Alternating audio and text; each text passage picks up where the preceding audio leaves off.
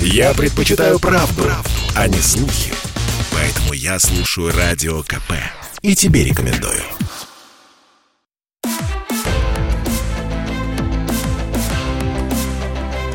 Исторические хроники с Николаем Сванидзе на Радио КП. Год 1915.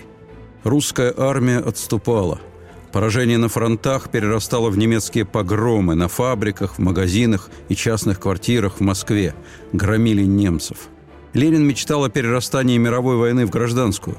Весной 15 года в Берне, в Швейцарии, проходила женская конференция с участием Крупской, Клары Цеткин и жены Зиновьева Лилиной. Дамы мечту Ленина о гражданской войне не поддержали, проголосовали за лозунг «Труженицы всех стран, объединяйтесь». В это самое время в Москве старец Григорий Распутин легендарно гулял в ресторане «Я». В разгар русско-японской войны и революции 1905 года русский император Николай II пригласил приехать из Парижа французского медиума, доктора Пайноса.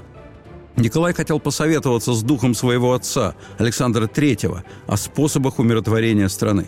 Самым подходящим местом для вызывания духа сочли детскую комнату наследника Алексея, которому не исполнилось еще и года.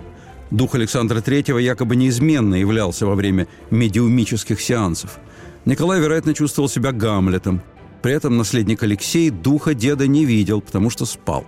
В своем дневнике Николай не оставил информации о советах отца, зато 1 ноября 1905 года появилась запись «Пили чай с милицией и станой», познакомились с человеком Божиим Григорием из Тобольской губернии. В свою очередь, Божий человек Григорий из Тобольской губернии, то есть Григорий Распутин, позже делился своими воспоминаниями о знакомстве с первой российской четой. Когда революция подняла высоко голову, то они очень испугались. И я давай складывать вещи, чтобы куда-то спрятаться. Я долго их уговаривал плюнуть на все страхи и царствовать. Все не соглашались. Я на них начал топать ногой и кричать. Первая государыня сдалась, за нею и царь. Царица подняла кверху руки и со слезами сказала, «Григорий, если все люди восстанут на тебя, то я не оставлю тебя, не послушаюсь». Царица, не лишенная воли, свое слово сдержала. Но даже лишенный воли Николай остался в этом вопросе непоколебимым настолько, что пожертвовал короной, лишь бы оставить около себя Распутина. Распутин обращался с венценосной парой сурово, уверенно и непринужденно – Почерк опытного дрессировщика. Марис Палеолог, французский посол в России, писал, что царь и царица в красочном многословии Распутина услышали, как им показалось, голос земли русской. Поэтому, не отрекшись от Распутина, последние Романовы, в соответствии с русской трагической традицией, в известном смысле отдали жизнь за народ. Вообще поразительно, что русский царь разделил классическое представление русской интеллигенции, во-первых, о народе, а во-вторых, о том, что надо его любить. В данном романовском случае им даже не пришлось ходить в народ. Народ в лице Распутина сам к ним пришел. Суть знаменитой гипнотической силы Распутина как раз и заключалась в том, что Романовы приняли Распутина за народ. Он и был плоть от плоти народа. На допросе в ЧК, но не в знаменитой ЧК, а в первой, организованной Временным правительством после февральской революции, чрезвычайной комиссии. Так вот, 6 апреля 1917 года соратник Распутина, знаменитый великосветский гомосексуалист князь Андроников, рассказывал, Распутина нашел великий князь Николай Николаевич. У великого князя заболела собака. Он приказал ветеринару, чтобы собака выздоровела. Ветеринар сказал, что у него есть заговорщик в Сибири, который может заговорить собаку. Заговорщика выписали. Оказался господин Распутин. Случайно или нет, но факт, что собака не околела – Потом он вылечил невесту великого князя Николая Николаевича. Как раз с ней, черногорской княжной Анастасией, в первом браке герцогиней Лейхтенбергской, а по-домашнему Станой, ее сестрой Милицей, и пил чай Николай, когда впервые увидел Распутина. Именно эти две сестрицы притащили чудотворца Распутина во дворец. Экс-премьер Витте конкретно указывал на главную цель черногорок в истории с Распутиным. Прежде всего явилось у них желание раздобыть побольше денег. Вообще эти особы крепко присосались к русским деньгам. Впоследствии в эмиграции, в Антибе, великому князю Николаю Николаевичу было на что жить. Стана была бережлива. Распутин лично благословил брак великого князя и Черногорки. И, надо сказать, не только в благодарность за пропуск в Зимний. Черногорки номер один и номер два, Сцилла и Харибда русского двора, Стана и Милица были ему готовыми клиентами. Отец убийцы Распутина Феликса Юсупова, Феликс Юсупов-старший, вспоминает, однажды в Крыму встретил великую княгиню Милицу в карете с каким-то незнакомцем. Я поклонился ей, но она на поклон не ответила. Позже я спросил ее, почему? Она ответила, потому что вы не могли меня видеть. Ведь со мной был доктор Филипп, а он был в шляпе. А когда он в шляпе, он и его спутники невидимы. Шарлатан доктор Филипп был во дворце до Распутина. Распутин его сменил. 1915 год, Петербург. Из донесений полицейской хроники. 24 ноября. Распутин пришел домой очень пьяный и сейчас же ушел. Вернулся в 2 часа ночи совершенно пьяный. 3 декабря. Распутин ушел с квартиры и вернулся пьяный. 5 декабря. Распутин вернулся в 3 часа ночи, пьяный. 7 декабря. Распутин вернулся домой в 5 часов утра, довольно пьян. 15 декабря. Распутин с подполковником Езерским отправился на моторе в ресторан «Вилла Роде», и в 2 часа ночи наблюдения были там оставлены. 20 декабря. Распутин с секретарем митрополита Петерима Осипенко отправились в ресторан «Вилла Роде». Распутин вернулся домой около 7 утра, мертвецк пьяный. Декабрь 15 -го месяц не исключительный. Полицейские донесения за весь 1915 год фиксируют столь же однообразную картину. Пьянство, между тем, никого не должно вводить в заблуждение. Это просто одно из принятых условий игры. Сама игра велась абсолютно трезво. Год 1915. В 15 году средства массовой информации впервые принялись за Распутина – Французский посол в России зафиксировал конкретную дату – 29 августа. До сего дня цензура и полиция защищала Распутина от всякой критики в газетах.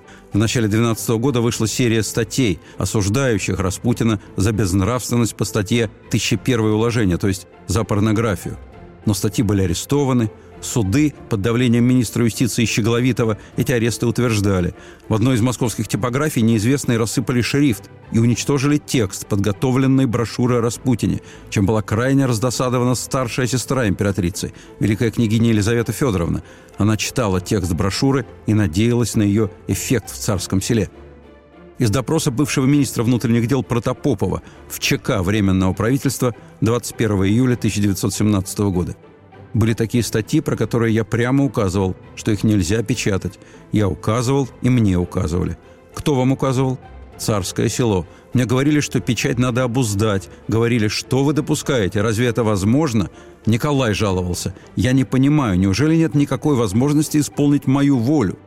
Военный министр Поливанов вспоминал, что ему был известен циркуляр, коим запрещалось писать о Распутине. В 1915 году произошел настоящий прорыв. Кампанию против Распутина открыла газета «Биржевые ведомости». Было откровенно рассказано о разврате, интригах, воровстве, скандальных связях с высшим чиновничеством и высшим духовенством. Газета при этом избежала всякого намека на близость к царю и царице, но задалась вопросом, не является ли сговор бюрократии с Распутиным самым страшным обвинением режима. Публика восхищалась, что министр внутренних дел князь Щербатов разрешил публикацию этой статьи, но единодушно предсказывала, что он ненадолго сохранит свой портфель. Где-то через недельку после выхода статьи, в первых числах сентября 1915 года, во время прогулки, Распутин сказал сопровождающему его полицейскому охраннику «Да, парень, душа очень скорбит, от скорби оглох». Охранник спросил его «Почему это у вас так?» «Да потому, парень, неладно творится в стране». Да проклятые газеты пишут обо мне, раздражают. Придется судиться. Министр внутренних дел князь Щербатов был снят с должности в середине сентября. На его место поставили Александра Хвостова, давнего пациента Распутина. Хвостов вспоминал, что однажды он захотел по просьбе жены лечиться от грызения ногтей и обратился к доктору-гипнотизеру, но тот не помог Хвостову, сказав, что есть в нем, Хвостове, мощная сила воли – Тогда Хвостов обратился к Распутину, и силу его гипноза он ощутил на себе очень определенно. Позднее он частенько плясал для Распутина у него на квартире в доме номер 64 по Гороховой улице. Обычно они встречались на конспиративных квартирах. Одна из них месяца на 3-4 была нанята на Итальянской улице, другая – в переулке на Фонтанке возле Министерства внутренних дел – Эту квартиру обставлял лично шеф жандармов полковник Комиссаров. Кстати, после революции сотрудник уже той самой ВЧК. Так вот, Комиссаров оборудовал на конспиративной квартире столовую, снабжал ее всем необходимым для деловых обедов и ужинов, под видом лакея посадил в квартире женатого филера. На этой же квартире с Распутиным встречался и директор департамента полиции Белецкий. Его ведомство отвечало за политический сыск. После отставки министра внутренних дел Щербатова за статью о Распутине и назначении Хвостова на МВД Белецкий с благословения Распутина стал товарищем, то есть заместителем министра внутренних дел. Для тайных свиданий с претендентами на крупные государственные должности использовались также казематы Петропавловской крепости. Дочь коменданта Петропавловки генерала Никитина была пламенной поклонницей Распутина. Она отправлялась за Распутиным в город и привозила его в своем экипаже в крепость. Здесь, в комнате мадемуазель Никитиной или в каземате, Распутин встречался с будущим премьер-министром Штюрмером. Уход Горемыкина с премьерского поста для Распутина уже был делом решенным. 14 июня 1917 года на допросе Штюрмер признался, что встречался с Распутиным в Петропавловской крепости. На том же допросе он сообщил, что на следующий день после своего назначения он, председатель Совета министров Российского государства, отправился на обязательную встречу с Распутиным на квартиру артистки частного театра «Лерма» госпожи Орловой. Объяснить, почему было выбрано столь странное место для встречи, Штюрмер был не в состоянии. Он сказал, потому что другого места не было. Продолжение слушайте через несколько минут. Я слушаю «Комсомольскую правду», потому что «Радио КП» — это корреспонденты в 400 городах России. От Южно-Сахалинска до Калининграда. Я слушаю «Радио КП» и тебе рекомендую.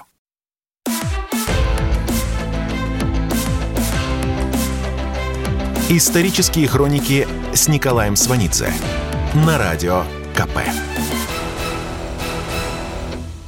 Штюрмер на премьерский пост был предложен петроградским митрополитом Петеримом. С Петеримом Распутин был на «ты». Впрочем, это не точно, потому что Распутин со всеми был на «ты». С Петеримом Распутин был, что называется, на «ты» на сволочь. У Петерима в Лавре Распутин также устраивал встречи с министрами. При этом Петерим всем постоянно объяснял, что он с Распутиным не знаком. Хвостов вспоминал, был большой конфуз. Петерим меня уверял, что он не знаком с Распутиным, а я застал у него Распутина. Именно Распутину Петерим обязан назначением в Петроград. Затем он был переведен во Владикавказ. Потом Петерима перевели в Самару, а потом он стал экзархом Грузии. 23 ноября 1915 года Петерим неожиданно получил назначение в столицу. О мотивах назначения вспоминала поклонница Распутина госпожа Жуковская. Распутин выскочил из-за стола и ударил в ладони. «Эх, барыня-сударыня, ее мать твою консисторию! А Петерима, сукина сына, проведем в митрополиты. Ой, барыня-сударыня, мне что синод? Я знаю сам. Кстати, о синоде. Синод – это бюрократический орден, который возглавляло светское лицо. Создан Петром I для контроля и управления церковью. Так вот, в Синоде у Распутина были друзья – директор хозяйственного управления, обер-секретарь и казначей. Казначей был у Распутина осведомителем. С женой казначея Распутин находился в половой связи. Большой неожиданностью для Распутина стало назначение нового оберпрокурора Самарина. С прежним Саблером Распутин был в добрых отношениях. Говорил про него. Ведь Саблер-то мне в ноги недавно поклонился за то, что его в прокуроры доспел. При этом Распутин изображал, как Саблер ему кланялся. А тут раз, и вместо Саблера Самарин, который Распутина ненавидел и ненависти своей не скрывал. Самарин продержался на посту с июня по сентябрь 15 года – Любопытна сама процедура его отставки. Самарин прибыл к Николаю в Ставку и заговорил о влиянии темных сил. Царь был любезен, пригласил к ужину. За ужином любезность государя еще возросла. Самарин вернулся в Петроград очарованным. Николай на утро написал примеру записку. «Я вчера забыл сказать Самарину, что он уволен. Потрудитесь ему это сказать». После отставки Самарина Распутин не успокоился – так как на МВД он уже посадил Хвостова, то на должность оберпрокурора Синода был назначен родственник Хвостова Волжин. Потом Хвостов заинтриговал в надежде на премьерское место. Интрига не клеилась. Хвостов уже был готов собственноручно убивать Распутина. Но тут Николай под непосредственным влиянием Распутина назначил главой правительства вышеупомянутого Штюрмера, которого сам Распутин называл «старикашкой на веревочке». Хвостов слетел с МВД, а его родственник Волжин лишился поста оберпрокурора Синода. Вместо него на Синод был назначен Николай Раев, который до этого был начальником высших женских курсов. Хвостов, уходя в отставку, в качестве выходного пособия прихватил миллион казенных рублей. В 20-х числах марта 15 года Распутин приехал в Москву, чтобы помолиться в Кремле на могиле героя российского смутного времени начала 17 века, патриарха Гермогена. О молитве никакой информации не было. Зато о том, как Распутин провел вечер 26 марта, узнала вся Россия. Из донесения начальника охранного отделения Мартынова товарищу министра внутренних дел по полицейским делам генералу Джунковскому – 26 марта около 11 часов вечера в ресторан «Яр» прибыл известный Григорий Распутин в сопровождении двух дам и журналиста московских и петроградских газет Николая Николаевича Седова. Заняв кабинет, вызвали издателя газеты «Новости сезона», потомственного гражданина Кугульского. Надо сказать, приглашение Распутиным в Яр представителей средств массовой информации обратило на себя внимание. Вполне вероятно, Распутин хотел огласки того, что произойдет в Яре. Строил на этой огласке свой план – намеревался, кроме пьянки, получить дополнительное удовольствие. Пиарился и работал на широкую аудиторию, от ресторанных очевидцев до царского села. Жаль, не было телевидения. Возвращаемся к донесению охранки. Распутин пригласил женский хор, который спел и протанцевал «Матчиш и кекуок». «Матчиш и кекуок» – жутко модные танцы начала века. Кекуок от английского «cakewalk» – довоенный танец американских негров – Матчиш вообще звучал повсеместно. Даже работа кассовых аппаратов в магазинах сопровождалась мелодией. Матчиш – прелестный танец, тара-та-та-та-та. То же самое пили гудки автомобилей. У Ильфа и Петрова в «Золотом теленке» медный рожок легендарной антилопы Гну издавал эти веселые и во времена Остапа Бендера уже старомодные звуки. Кроме того, танцуя матчиш, партнеры могли поцеловаться, но для Распутина поцеловаться ниже мужского достоинства. Цитирую донесение дальше. Сначала пьяный Распутин плясал русскую. Потом его поведение приняло совершенно безобразный характер какой-то половой психопатии. Он обнажил свои половые органы и в таком виде продолжал вести беседу с певичками, раздавал им записки с надписями «Люби бескорыстно». На замечание заведующего хором о непристойности такого поведения Распутин возразил, что он всегда так держит себя перед женщинами. Потом Распутин стал откровенничать в таком роде. «Этот кафтан подарила мне старуха то есть императрица. Она его и шила. Эх, что бы сама сказала, если бы меня сейчас увидела. Глава московской полиции генерал Адрианов хотел лично доложить государю о скандале в Яре. Явился в парадной форме в царское село. Но комендант императорских дворцов генерал Воейков не допустил его к царю. Впоследствии Адрианов написал докладную о том, что Распутин скандала в Яре не устраивал. Товарищ министра внутренних дел генерал Джунковский лично передал государю свою записку о скандале в Москве. Затем 1 июня сделал подробный доклад Николаю, в котором изложил свои взгляды и на Распутина, и на Россию, указав на разлагающее влияние Распутина, которое угрожал государству и династии. Второй, еще более подробный доклад государю Джунковский сделал 4 августа. 10 августа Распутин сказал агенту Джунковского «Ну, а ваш Джунковский» и свистнул – Через пять дней после этого свиста Николай отправил Джунковского в отставку. Год 1915. Если общение высших должностных лиц с Распутиным на конспиративных квартирах оказывалось недостаточным, то отправляли своих жен на Гороховую 64, где жил Распутин.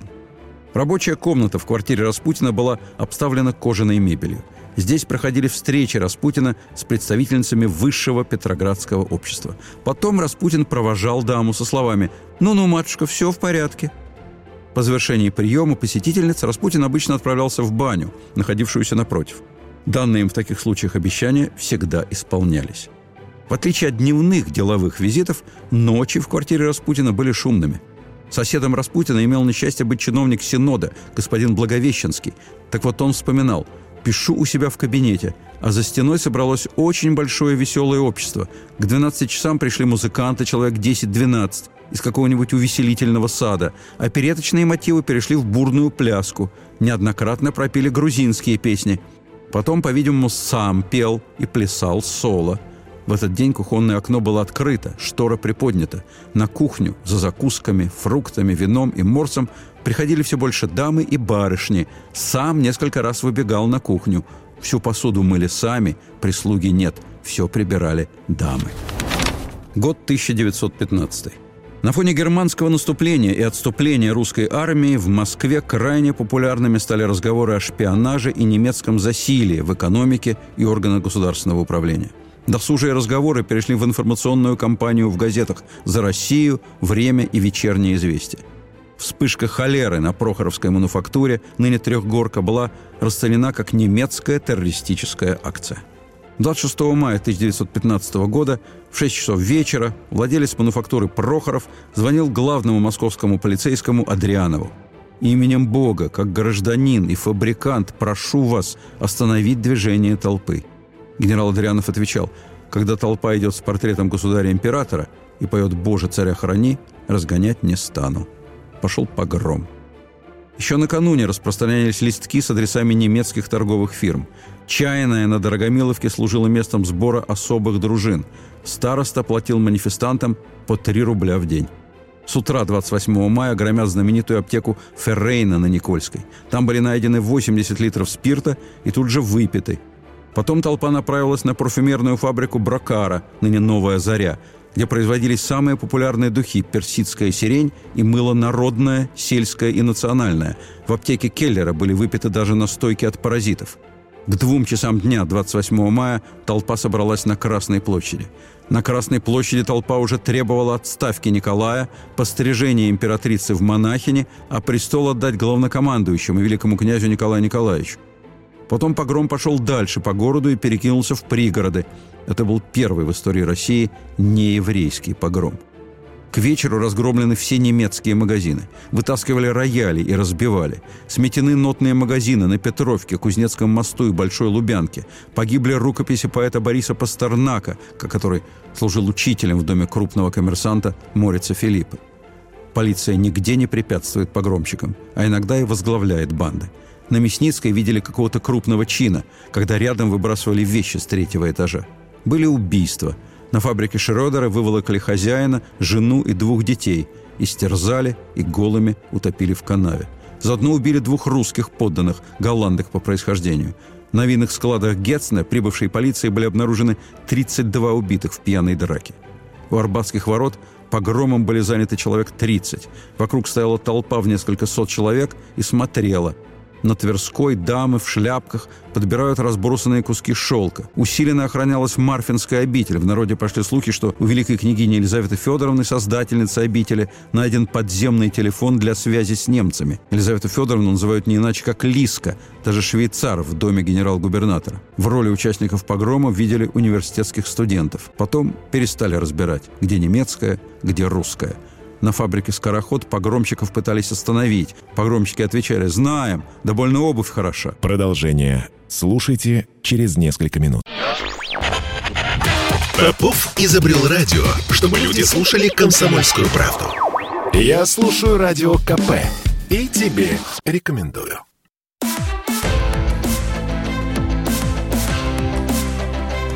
Исторические хроники с Николаем Сванидзе на радио КП.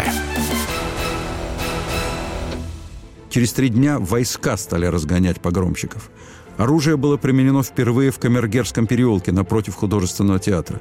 На время погромов пришлось недолгое генерал-губернаторство в Москве князя Феликса Юсупова, старшего, отца Феликса Юсупова-младшего, будущего убийцы Распутина. Надо сказать, он предпринимал личные попытки усмирить толпу, выезжая на коне в сопровождении двух казаков – Действие, очевидно, бесстрашное, но нерезультативное. Тогда генерал-губернатор Юсупов, он же командующий Московским военным округом, принял решение. Единственный возможный способ успокоения русских людей заключается в удалении всех немцев из Москвы и запрет их перехода в русское подданство. На семейных фотографиях генерал-губернатор Юсупов в белом кителе чрезвычайно похож на Сталина. Это случайное сходство – Князь Юсупов по линии жены граф Сумароков Эльстон, сын внебрачного сына прусского короля Фридриха Вильгельма IV. Хоть князь Юсупов и очень похож на Сталина, ему, внуку Фридриха Вильгельма, вроде не пристало высылать немцев. К тому же подобная невыдержанность неожиданна для князя Юсупова – Немцы из Москвы высланы не были, но немецкие погромы в Москве, по оценке французского посла в России Мариса Палеолога, свидетельствовали о готовности России к бунту против всего лежащего за ее западными границами. Кроме того, невероятное озлобление, свободно разлившееся по Москве в мае 1915 года, было первым симптомом года 1917. С весны 15 года главное наступление Германии началось на Восточном фронте, то есть против России. Российская армия к весне в полной мере уже ощущала снарядный голод. Немцы почувствовали слабину. На десяток неприятельских снарядов мы отвечали одним – из телеграммы командующего Юго-Западным фронтом Николая Иудовича Иванова, одного из самых толковых наших генералов. Он пишет начальнику генштаба Янушкевичу. «Остающийся у меня запас патронов не покрывает четверть комплекта». Также ощущается нехватка винтовок. Об отчаянии фронтового командования свидетельствует телеграмма с предложением вооружить пехотные роты топорами, насаженными на длинные рукояти. В результате страшных потерь в пехоте не доставало офицеров. Их переводили в пехоту из кавалерии – так, по собственному желанию, в пехоту перешел муж великой княжны Татьяны Константиновны, Константин Багратион. Он командовал ротой у генерала Брусилова и в первом же бою был убит пулей в лоб. К сентябрю 15 года Российская империя полностью потеряла Польшу, Литву, часть Латвии и Белоруссии. Оставлены города Варшава, Вильна, Ковна, Гродно, Брест. Современники назвали этот кошмар «великим отступлением». Наша армия теряла по 200 тысяч человек в месяц убитыми и ранеными.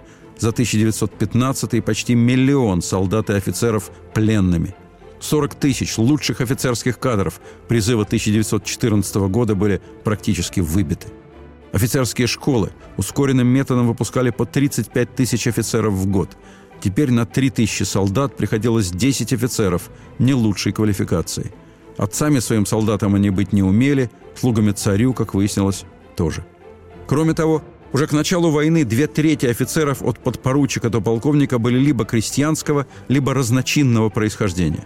Овеянные позднейшими легендами выпускники юнкерских училищ на четверть состояли из крестьян. Постоянный представитель британского командования в России, полковник Нокс, беседовал с солдатами. Вот их представление о тактике – мы будем отступать до Урала, и в армии неприятеля останется один немец и один австриец. Австрийца возьмем в плен, а немца убьем. Общий отход русской армии сопровождался бегством огромных масс населения. Одна пятая часть населения России либо бежала, либо оказалась в оккупации.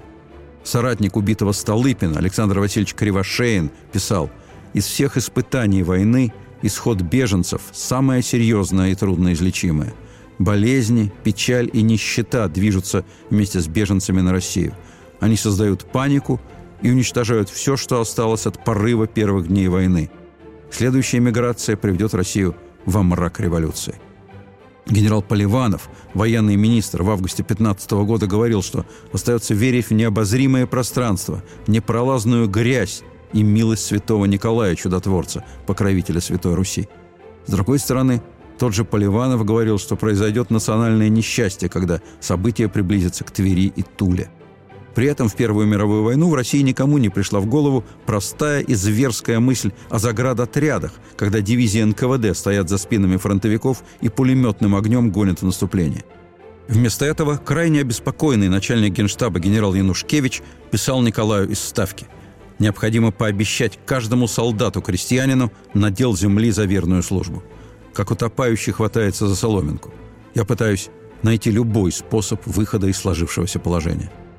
Чудное дело. Именно об этом же, в это же самое время говорил Распутин. По его мнению, монастырские и казенные земли следовало разделить между безземельными участниками войны. Частные помещичьи земли тоже следовало отдать и распределить среди солдат, говорил Распутин. После скандала в Яре по совету врача Распутин уехал на родину, в Тобольскую губернию, в село Покровское. Потом на неделю вернулся в Петербург и снова отбыл в Покровское на пароходе под названием «Товар-пар». На пароходе пьяный Распутин заставлял солдат петь хором, обозвал официанта жуликом, заявив, что тот украл у него 3000 рублей. Наконец, позволил себе неуважительно отозваться об императрице и ее дочерях, а в заключение заснул в своей каюте и обмочился – Справедливости ради, надо сказать, что иногда Распутин вызывал сильнейший гнев Николая. Бывали периоды, когда Николай даже не пускал его к себе на глаза, но Распутин в свое оправдание всегда говорил, что он, как и все люди, грешник, а не святой. Не святой. И с этим тезисом государю трудно было спорить. Как-то раз в Покровском пошел Распутин в гости к брату Николаю. Пришел туда же отец Распутина и начал ругать сына Григория самыми скверными словами. Распутин, как бешеный, вскочил из-за стола, вытолкнул отца во двор, свалил его на землю и давай его бить кулаками. Отец кричал «Не бей, подлец!» Пришлось их растаскивать. Оправившись, старик стал еще пуще ругать сына, грозя рассказать всем, что он ничего не знает, а только знает, как прислугу Дуню держать за мягкие чести. Год 1915. Еще в 11 году две дамы, а именно императрица Александра Федоровна и великая княгиня Анастасия Николаевна, дочь черногорского короля Николая, поругались. После ссоры Анастасия Николаевна, которая привела в свое время к Александре Федоровне Распутина, немедленно Распутина возненавидела.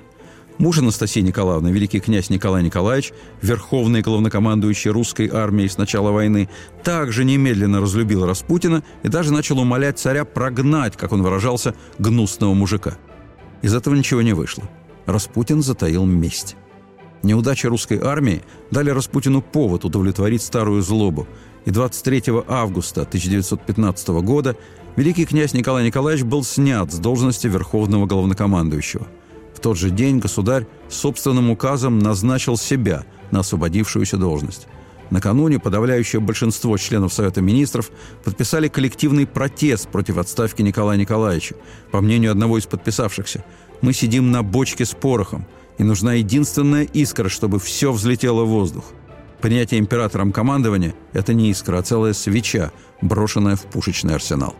Другими словами, Николай не стратег и не тактик. А кроме того, его пребывание в Ставке означает, что управление страной будет заброшено окончательно. Год 1915. 23 августа великий князь Николай Николаевич был снят с должности верховного главнокомандующего. Распутин в пьяном виде публично похвалялся, что прогнал Николашку. В тот же день государь собственным указом назначил себя на освободившуюся должность. Накануне подавляющее большинство членов Совета Министров подписали коллективный протест против отставки Николая Николаевича. Все подписавшиеся под протестом министры были уволены со своих должностей.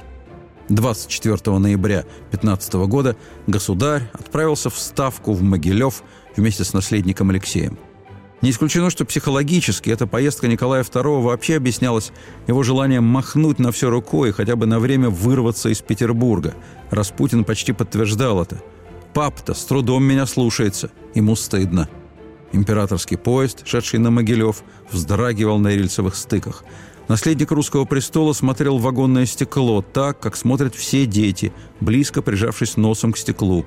При переходе поезда на стрелке от едва заметного сотрясения прямо на оконное стекло у мальчика хлынула из носа кровь. Отец был в полной панике. Никакие медицинские средства не помогали его больному гемофилии ребенку.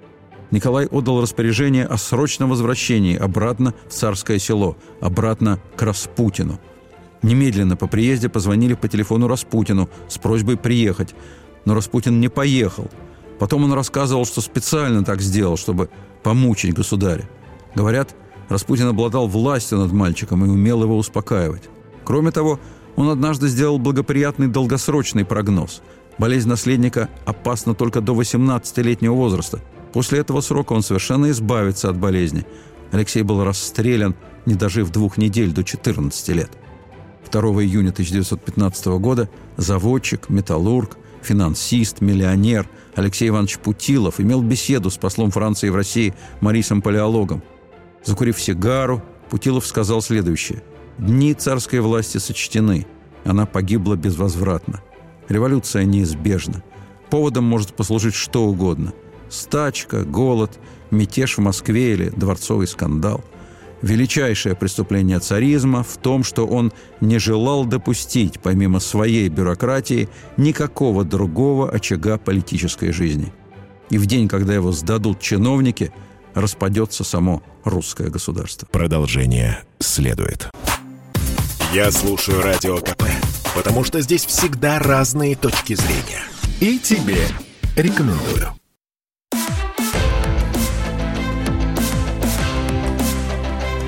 Исторические хроники с Николаем Сванидзе на радио КП.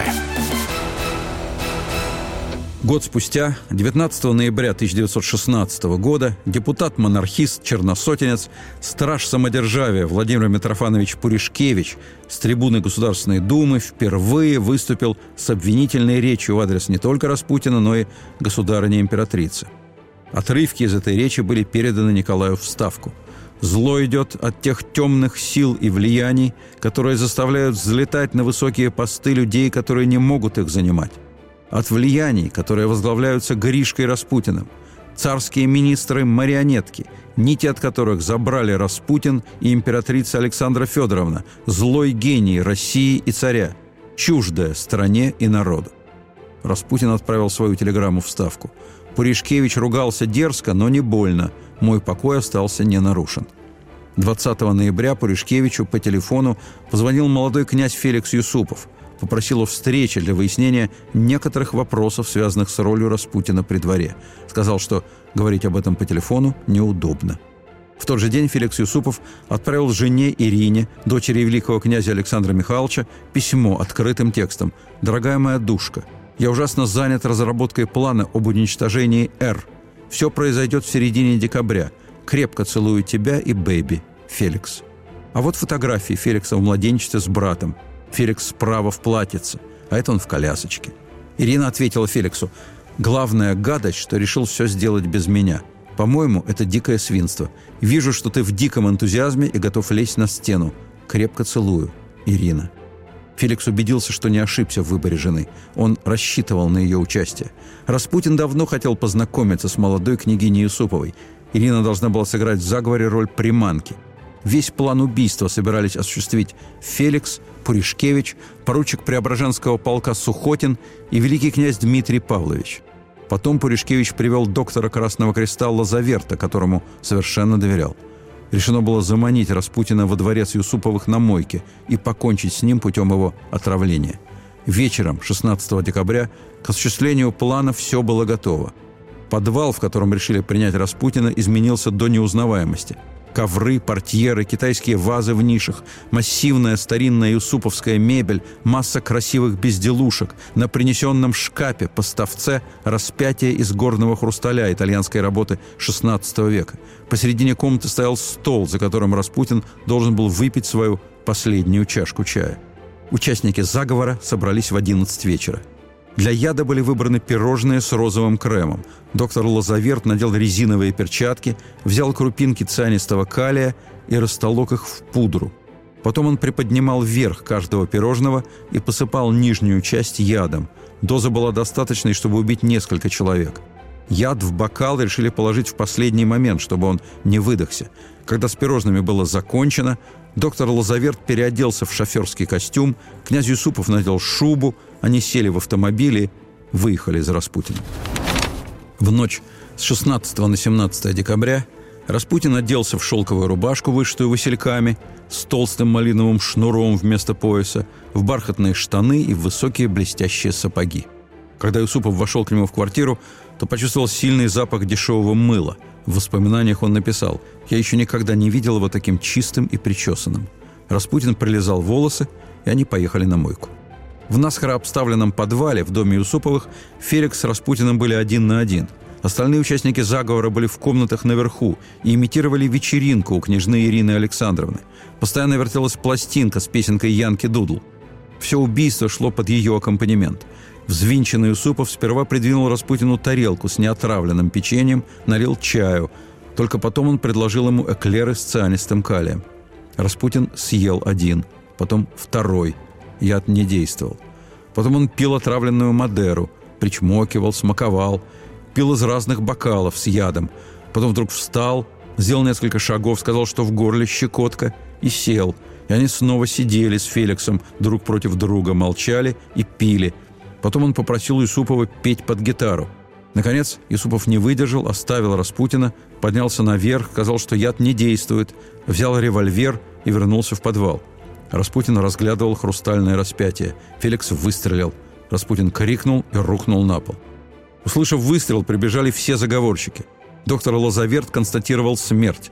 Трое заговорщиков покинули дом на мойке. Юсупов и Пуришкевич поговорили о будущем России. Юсупов спустился в подвал к убитому Распутину. Еще раз пощупал пульс. Через мгновение Распутин открыл глаза и резким движением вскочил на ноги. С пеной и хлещущей кровью изо рта он бросился на Юсупова. Завязалась борьба. Наконец Юсупов вырвался, кинулся за Пуришкевичем. Распутин полз по ступеням лестницы, ведущей на улицу. Потом поднялся и выбежал на улицу – Пуришкевич стрелял. Четыре выстрела. Распутин упал в снег. Потом Юсупов в ярко освещенной уборной стоял над умывальной чашей, держал голову руками и без конца отплевывался. Явился городовой, слышавший выстрелы. Пуришкевич выкрикнул «Да, стреляли и убили Распутина. А ты, если любишь царя и отечество, будешь молчать». Городовой отвечал «Вы правильно сделали, я буду молчать. Но если присягу потребуют, скажу – лгать грех. И ушел. Тело Распутина погрузили в машину, отвезли к Малой Невке и сбросили у Покровского моста. Императрица вызвала к себе министра внутренних дел Протопопова и требовала немедленного расстрела участников убийства Распутина. Участь заговорщиков мог решить лишь государь, но он в течение недели не произносил ни слова. По указанию императрицы Юсупов, великий князь Дмитрий Павлович и Пуришкевич были помещены под домашний арест с подпиской о невыезде – по информации из свита Николая, государь в ответ на сообщение об убийстве Распутина ни слова не сказал, но стал на удивление весел. О наказании было объявлено 23 декабря. Наказание было мягким. Ссылка для Феликса и Дмитрия Павловича. Пуришкевич сам уехал на фронт, воспользовавшись депутатской неприкосновенностью. Продолжение следует.